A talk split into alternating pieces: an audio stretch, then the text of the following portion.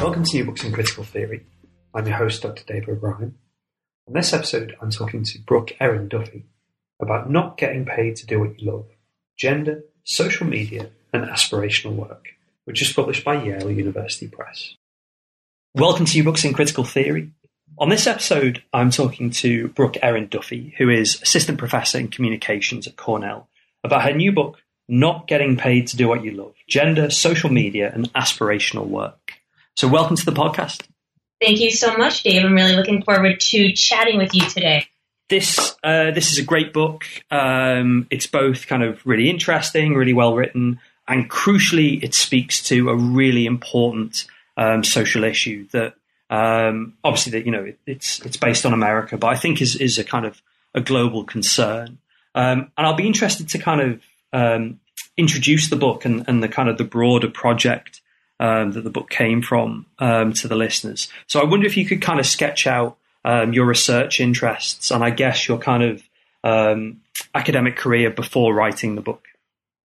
Yeah, absolutely. Um, so I hold a PhD in communication, um, and much of my work has focused on the media and culture industries, um, situating those against the backdrop of sort of larger changes in um, the cultures, technologies, and political economies of media. And so, previous to this, uh, I did my dissertation work on the women's magazine industry, and I was looking at how the rise of digital and social media, and again, this was about six years ago, um, was shifting both the, the production culture of women's magazines as well as the content. And through that project, I continued to hear about competition from new forms of, you know, quote unquote amateur cultural producers and fashion bloggers, um, other content creators that were sort of launching independent ventures. And I, you know, I found this kind of really interesting and at the time understudied as a way to look into the larger realm of independent cultural labor in this moment of digital and social media change. And so that's what kind of led me into this project. I mean, what, what's really interesting, I guess, is that um, in media sociology or you know the kind of broader media studies, um, people are kind of used to sort of social media um, as a topic of study, but in the kind of like work occupations um, field, there's there's I guess as you you identify, you know, kind of less written about this. And one of the kind of I suppose the problems for the book is is what kind of work are we actually talking about? You know, what what kind of occupation, what job, what almost what vocation um, was the kind of I suppose the cluster of activities that comes under um, social media work, particularly around uh, fashion, which is obviously the kind of core case study. Mm-hmm. Um, so it's really this kind of emergent cluster of professions that continue to kind of unfold and and evolve um, against the backdrop of digital and social media. And these are the types of professions that have gotten a lot of mainstream media attention as these kind of dream jobs and fantastic careers. And I'm talking about um, fashion blogging, YouTube vlogging, and now the, the new kind of vogue term is is influencers. And so individuals who seem to have their own independent ventures where they're creating and producing content. And you know, this is this is seen in a lot of ways as these very easy, effortless professions that people just fell into. And I really wanted to highlight that whether it's blogging, vlogging, Instagramming, or larger forms of freelance work, this is essentially very time intensive and precarious labor. And obviously, the big, I guess, kind of theoretical umbrella that this um, precarious, time intensive um, presentation of self kind of work sits under is this aspirational labour idea. Um, and, and, I wonder if you kind of sketch that that term out, and particularly actually in the intersection with gender. You know, gender's in the title of the book, but also it's I think inseparable from from aspirational labour as a concept.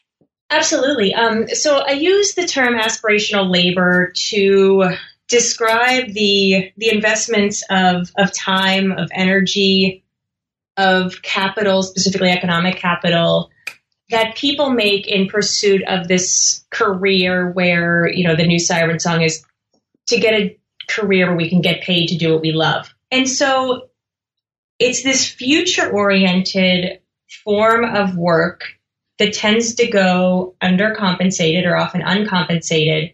And people pursue this in hopes that they will pay off. And in the meantime, as part of this aspirational labor, they continue to consume and promote various branded goods. And so the forward looking nature of this makes it, in a lot of ways, and I map this out early in the book, kind of similar to what scholars Kuehn and Corrigan call hope labor or Neff's term venture labor. But for me, I found it really important to highlight the gendered nature of this. And so I use the term aspiration to draw out the gendered nature of this and the important continuities with earlier forms of work, of status seeking, of visibility. And so in particular, I I spend a chapter tracing the lineage from aspirational consumption, sort of this idea where you know, I, I come into a room and I drop my Gucci bag as a way to convey my status to people. Um, and, you know, trace this back to, to Veblen's notion of conspicuous consumption to contemporary forms of showing one's visibility and status through the work that they do. And in particular, having this, again, dream job where one's labor and leisure bleed into one another. Yeah, the second oh, chapter, I think, is really strong on, on that latter point that you've made about, I guess, the kind of the inequalities of consumption and production that mark consumer culture and how these inequalities, I guess, carry over into aspirational laborers' lives as well. Yeah, and I found, you know, I, I focus specifically on gendered content creation, and one of the reasons um, is to highlight the, the continuity, the historical continuity and social continuity with earlier forms of gendered labor that are rendered invisible. Um, and so the book focuses exclusively on female content creators, but you know, I kind of um, spend some time in the introduction and also in the conclusion suggesting the ways in which I'm focusing on this particular subset of the population, but aspirational labor is something that we see in various forms of content creation and, and, and labor in general amidst this kind of larger precarious economy where we're all encouraged to use social media in hopes to render ourselves eminently employable. I mean, it's, it's funny actually. One of the things that, um, I mean, there, there, are lots of things I like about the kind of the ethical orientation in the text, but one of the things I liked in particular was the epilogue, where you kind of get to grips with your own position vis-a-vis aspirational labour. And, and one of the questions I sent you was this kind of sense of are academics aspirational labourers too? Then you know, does this almost kind of apply? Um, I, we shouldn't call ourselves content creators, I guess, but you know, to academics who are creating content and you know do have those social media and presentation of self as as work kind of pressures, I guess. Yeah, it was one of these things that, you know, all along um, in all of my research, you know, I have tremendous respect for the young people that I'm interviewing. And, you know, I state very explicitly, I'm a critical researcher, but I'm situating these practices against a wider backdrop of economic uncertainty and these larger discourses where social media offers us kind of these these glimmers of, of hope in this uncertain employment economy. Um, but I had this this moment where I was interviewing um, one of the the bloggers, and unlike a lot of the people who have spent months and even years um, trying to gain a following, she had come into success in a relatively short period of time, and, and we were talking about this, and we kind of got into some of her best best practices. And she mentioned to me how she works at a PR firm, which is um, important because she already has kind of learned about these from her own professional career networks, but she mentioned how she thinks about the timing of her tweets. And she says, you know, in order to get an audience, I don't know what the timing was, but, you know, afternoon is best or when people are kind of bored at work and they're playing around and they go on Twitter. And so I was like, oh, that's interesting. I wonder if I should be doing that. And I had this moment of, kind of what am I thinking? Um, you know, I'm an academic. Why am I paying attention to this? And you know, as, as I thought more about it and as kind of the, the interviews continued, I realized how very similar the practices that these young people are doing in order to gain a career in um, social media and creative industries are to what I do, and I would suggest what others do. Um, as academics, I mean, we're constantly prodded to share our research on various platforms. Um, our success in various rates, you know, certainly doesn't matter how many Twitter follows I have, but you think about, you know, I'm a junior scholar. What are the various metrics that show success or influence? So thinking about whether it's H citations or other forms of scholarly metrics, and also the, you know, the the networking, the the self promotion. Um, it was really striking to me that this this sort of aspirational labor subjectivity felt so very close to me. And so you know that was kind of a, a, fun way to end the book is reflecting on how similar the practices in academia are to the culture industries. And i know Roz Gill has a, a fascinating um, piece on this that i found really useful for thinking about this in terms of both the discourses of doing what you love, but again, also this wider moment of uncertainty, which we see both in the culture industries, but also in academia. I mean, this doing what you love element, I think, is is crucial to kind of understanding um, our our aspirational workers in, in, in things like fashion vlogging and, and kind of mm-hmm. lifestyle social media. And, and one thing it'd be good to know more about is the kind of I guess the motivations of uh, of these workers. Um, you know, the kind of like, why do they do this stuff? You know, what what is the kind of the sense of um, of being able to do what you love? You know, what's the kind of yeah the, the sort of story behind their motivations? Yeah, so I think you know in the in the early days um, of independent content creation, there was these sort of narratives that people were pursuing amateur content creation for fun and in their leisure time. And it was a way for people to express themselves and, and have an audience and so forth. Um, and I found through talking to content creators that it tends to get routed through the marketplace and kind of the, the employment marketplace. And so people pursue these these various forms of online content creation for various reasons, but often it's linked to this, you know, again, as we just mentioned, getting paid to do what you love, to have your dream job.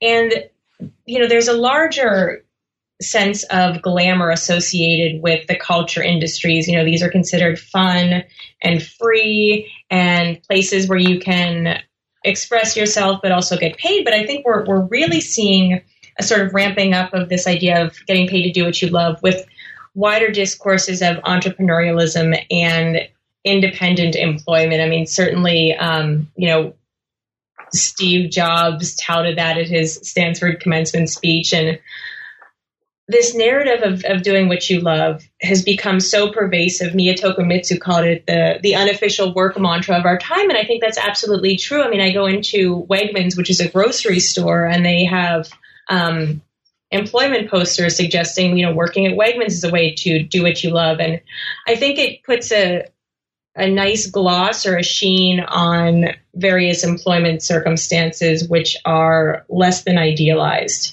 Um, but it's you know it's the same reason that people pursue creative industries. Again, this this idea that you can have autonomy, freedom, flexibility, an opportunity to make your mark, and all of these much venerated and, and idealized features that are associated with with working in this kind of glamorous field.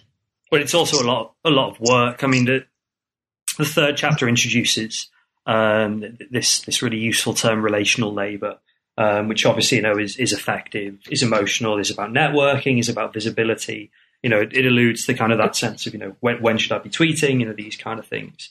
and it's a lot of effort, you know, and it's full of kind of, um, I guess, kind of contradictions actually in terms of, you know, it's a lot of work to do what you love. It's a lot, um, it's a lot of demands, and you see this with your with your interviews. You know, they're quite reflexive about when questioned that kind of sense of doing what you love seems to involve a lot of things that they don't actually love. Yes. So yeah, I highlight a lot of the kind of emotional labor that goes into this. And Nancy Baym, internet researcher, has coined this term relational labor to describe how certain professionals, and she's looking at musicians, attempt to harness um, social relationships across various platforms in order to build a fan base in order to promote oneself. Um, and I found this very pervasive among the bloggers, bloggers, influencers, in that they do an incredible amount of work. They devote their, their time, energy, and attention to engaging, and you know, engaging is such a buzz term, um, but building relationships with people offline and specifically online.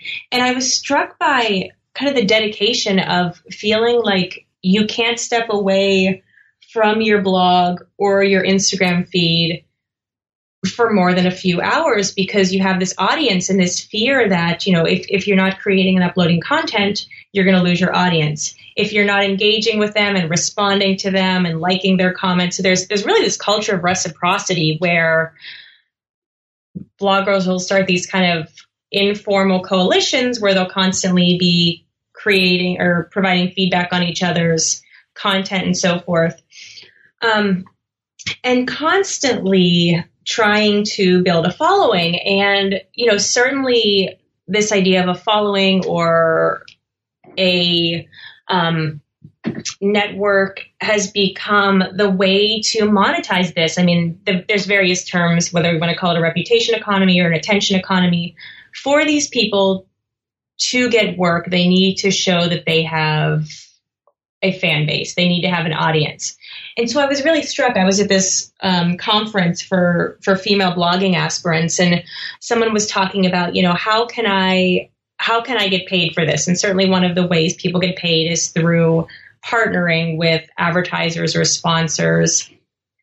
And someone said, you know, before, and this was years ago, before the market was as saturated as it was, they said, you know, before you even think about reaching out to an advertiser, prospective advertiser, you need to have at least 10,000 followers on Twitter, on um, Facebook, and so forth. And, you know, to, to think about the time and energy that goes into building enough relationships that you garner that kind of following, it's certainly not something you know just anyone can do you need to be able to dedicate the time you need to be able to have the resources to invest yourself in this in order to have this again audience base and so this really gets downplayed i mean one of the things that was also emerged and i guess is also very similar to what we do as academics is um, when i ask people who have been able to turn this into a profession like what's the most surprising thing they said you know they had this idea that they would just be kind of taking pictures or writing content.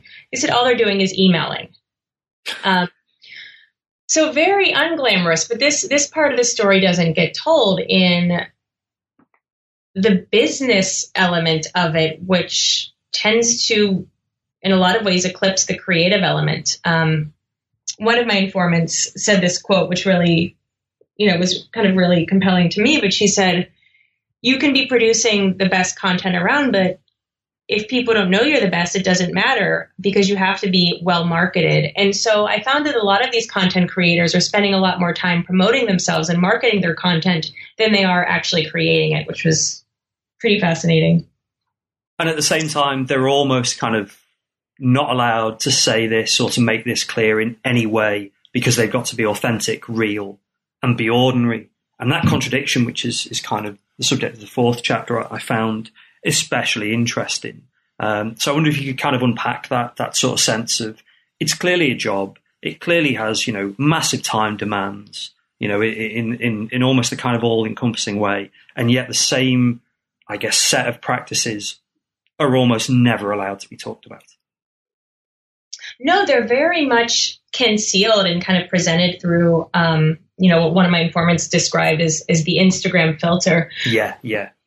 But, but essentially, authenticity, and, uh, you know, it certainly has a longer history um, in both kind of self help ethos, but also in consumer culture.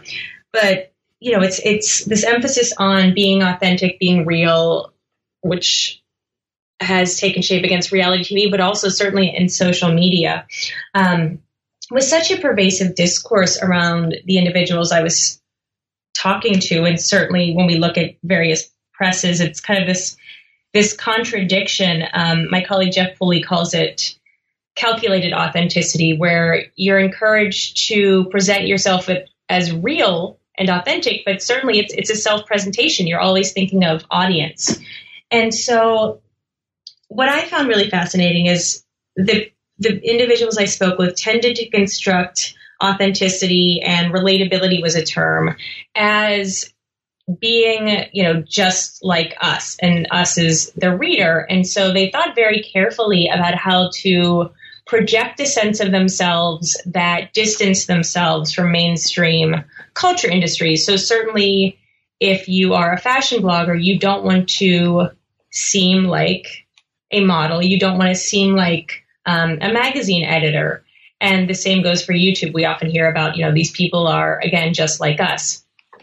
But certainly in the case of fashion bloggers, you know, I found that in order to actually become successful, you can't be just like us in that you need to have a tremendous amount um, of social and or economic capital. And I often use the case of the blonde salad content creator, and she's um, her name's Chiara Ferragni. And I think it was last year there was a bunch of articles that came out and people had sent it to me where it was reported that she was making $8 million in 2016. And, that, and, that's just a staggering amount of money that it's difficult to wrap your head around.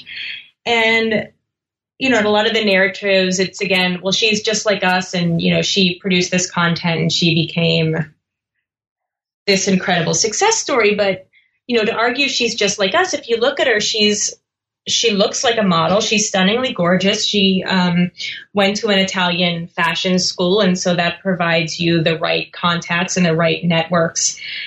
And so, you know, I, I think this whole idea of realness and relatability is in a lot of ways a myth because you need to have access to the requisite financial and social capital to be able to participate in this kind of aspirational labor market. I mean, thinking about even some of the professionalization conferences I went to, these are not cheap.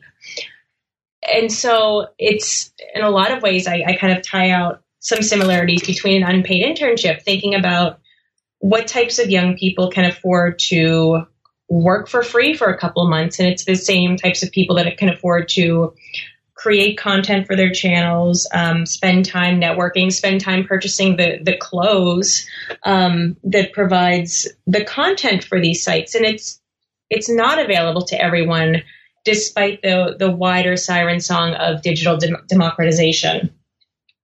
Oh yeah, but very much. I mean, this you know, in, in the British context, this would be a kind of classic class issue. You know, yes. of, of how these things, I guess, you know, in the American context, you know, maybe stratification is the is, is the more appropriate language, and and that's really clear, I think, um, about who gets paid, um, and yeah, it, it, it's really interesting the kind of like, I suppose the perfect storm that's needed for a person to be able to make money um, of that kind of having the time, having the look, having the networks, um, you know, but also having the realness and and I guess you know one of the things I got uh, for the discussion about making money is having the kind of business savvy to know, you know, that's the way to ask for this. That's the right product to take. Yeah, it, it's it's kind of yeah, it's it's really interesting the kind of um, I suppose economic rents that can be derived from this this kind of activity. So it'd be good to know. You know, you've you've gestured to this already, but yeah, who who is actually making money here? Not the eight million dollars a year. Yeah. You know, who's kind of making a living, and and I suppose like how are they doing it as well?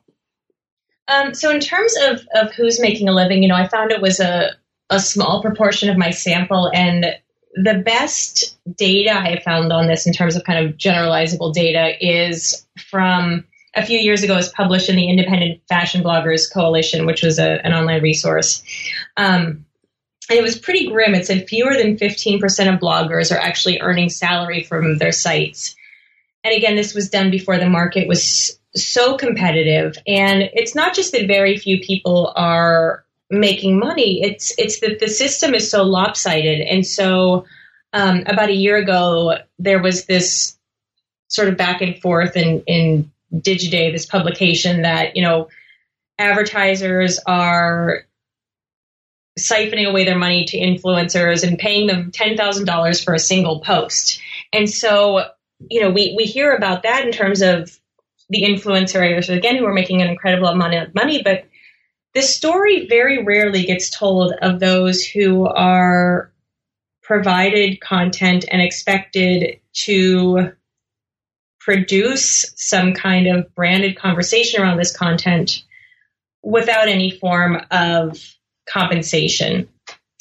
And so, um, you know, in terms of how people get paid, there's various streams of money or various streams of income, but in a lot of ways, it's from sponsored content and advertising. Um, and so, you know, I'll partner with X brand and I will showcase their products in my blog so many times a month to an audience of whatever it may be, um, which gets really sticky in terms of regulation, um, which is a, a whole separate issue. But quite a few of the individuals I spoke with said that constantly brands are reaching out to them and asking them to hype their their content, their goods without any form of payment. And so it's this the same narrative that has long sustained um, freelance journalism where you're working for exposure. And it happens both in terms of brands and advertisers reaching out to content creators, but also in sort of this whole contest model, which is really interesting, where brands will basically say, like, tag your X brand denim look on Instagram and maybe we'll feature you. And so, you know, it's it's essentially free advertising, which word of mouth advertising is nothing new, but it's on because of social media, it's on this massive scale where these brands are encouraging people to promote their branded goods um, with no pay and just these promises of either exposure or visibility. And certainly with regulation, I mean, it's and UK, I think, has been much more stringent in terms of requiring disclosures. It's just been within the past, I would say six weeks or so, that the Federal Trade Commission, which is the U.S. regulatory system, has cracked down and not just reaching out to the brand retailers and saying, you must disclose this, but also going after individual bloggers.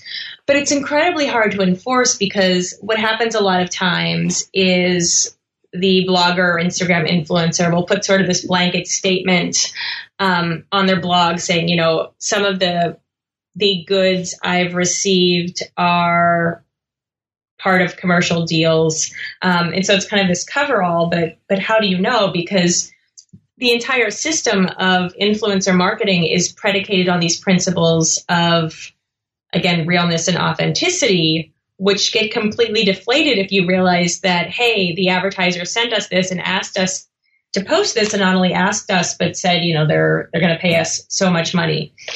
And so there's so many, you know, stakeholders in this kind of complicated system and there's so many unequal and lopsided relationships within this. I mean, the, the question that prompts is, is I guess a kind of what should we do? Um, because obviously, you know, you've outlined and the book outlines that there are some things about um, this new form um, of occupation, a new form of labour that are really deeply problematic, that are clearly highly exploitative, that you know the kind of almost winner take all markets for this kind of kind of labour means that there are you know lots of losers who you know um, get burnt out, you know have you know kind of really uh, unpleasant times, trying to get involved in this stuff that's related to broader social inequalities. And yet, there are big winners. People love it. You know, it, for some people, it's like you know, kind of just the thing they've always wanted to do. It is literally doing what they love. So I guess, yeah, you know, what what if anything actually should we do? Well, I think you know one of the the first steps is to draw attention to the realities of this system. Um, and I kind of nodded to this before, but mainstream media and pop culture discourses play a crucial role in in circulating this myth. I mean, every other day I feel like I come across an article that's you know ex Instagrammer gets fifteen thousand dollars a post, or you know, again, the the blonde salad is making eight million dollars a year, and um, it's a very salient narrative in popular culture that focuses on the winners, but but conceals the realities. And so, I think one of the vital ways to redress this is to use these same platforms to call attention to the inherent lopsidedness of this. And so I closed the book giving the um, cases of two. Uh, yeah, the, I really like the O'Neill case because that, you know, it sort of shows the almost, you know, the kind of the insanity of, of the system that, that people uh-huh. are trying to get into. Um, and yeah, it's probably worth telling that story actually. Yeah, so um, with, with O'Neill, she was, I guess this was about a year and a half ago, but she was an Australian Instagrammer who seemed to have this this dream life and she was again dream career getting paid for her Instagram shots and she very publicly announced she was not just quitting social media um, but went back and re-edited a lot of her the photos she had posted to draw attention to both the labor that went into these, but also the emotional toll it was taking to create a certain image of herself of this sort of airbrush perfection on Instagram. And so, you know, it, right immediately after that, there was a lot of backlash that this is just a publicity stunt. Um, but she has essentially kind of fallen off the map. I tried to look her up because I would love to chat with her, and she really has has stayed away from social media. And you know, I think one of the reasons that example got so much attention is it was telling the other side of it. It was drawing attention to the problems in the system. Um, and another case I really liked is, um, I think, yeah, this was published in Fusion. It was by Gabby Dunn, who's a YouTube content creator who I interviewed for the book, and she she posted this story on kind of the sad economics of internet fame. And, and Gabby Dunn is very well known in the YouTube community, but but she basically was saying like it is really hard to make a living, and it's not just hard to make a living for YouTubers, but they will you know they can't very well go out to their audiences and tell them that they're working at Starbucks or they're working at a diner because that kind of deflates the image they've created. And so they're they're kind of forced to confront the economic realities of being a professional YouTuber, but not being able to reveal what life is like sort of when the when the camera is off. And so both with the Dunn case and with O'Neill, they were providing a very different perspective. And I think the reason these two cases got so much publicity is because they challenge this this larger myth of idealized and dream careers and i think those are the kind of cases and kind of these providing these revelations that can suggest um, again how how lopsided this is and that this is this work for exposure model very rarely pays off. And if it does it comes with a whole host of other inequalities and challenges and so forth. Um, and again, I think you know the, the similarities between this aspirational labor system on social media and the unpaid internships structure are are very striking and so relying on the same forms of support and um, advocacy that we're increasingly seeing for freelancers and, and, internships i think that's a useful model for this emergent form of the social media ecosystem to follow to look for kind of prescriptions for redressing these these problematic elements. I mean, it seems almost kind of slightly a bit mean to kind of say, you know, you've done this wonderful book. Now, what are you going to do next? But um, what what kind of stuff are, are, you sort of thinking about? You know, thinking through uh, at the moment. Um, you know, you kind of Um, you, would said previous stuff around kind of uh, women in publishing. Have you got another sort of creative industries project, or you know, I mean, obviously the kind of um, the lessons around work and occupations from the social media book, I think you know can apply to, to lots of other areas as you as you've indicated. So, are you kind of moving on to um, to something completely different? Um, it's still within the same genre. I've started a project um, last year, and I'm about to start interviews that focuses on a different form of gender labor in media industries, which is this new position of social media editor. And what I find is so interesting about it is essentially companies are hiring young people to run their social media feeds. And, you know, this is essentially a new form of invisible labor like PR where, you know, the, the work of tweeting and commenting and posting Instagram photos is concealed behind the screen but it's incredibly valued to these companies. And so I want to go into these work cultures and see what the work of social media editors may say about kind of larger transitions in work. And so one thing we have found, I was working with a student, we were looking at how these companies advertise these positions. And it's really fascinating to see kind of the glamorous spin they put on essentially working around the clock. Because if you were a social media editor, you are tethered to Twitter and Instagram and Facebook. And so they, they put this kind of, you know, you, you're, you're flexible because you work different hours, but it's essentially this, this 24 set, 24 hour day, seven days a week job to run and curate these new branded spaces. So yeah, it's looking at kind of gendered and work cultures surrounding this new position of social media editor. Thanks for listening to New Books in Critical Theory. On this episode, we were discussing Not Getting Paid to Do What You Love, Gender, Social Media and Aspirational Work, which was written by Professor Brooke Erin Duffy.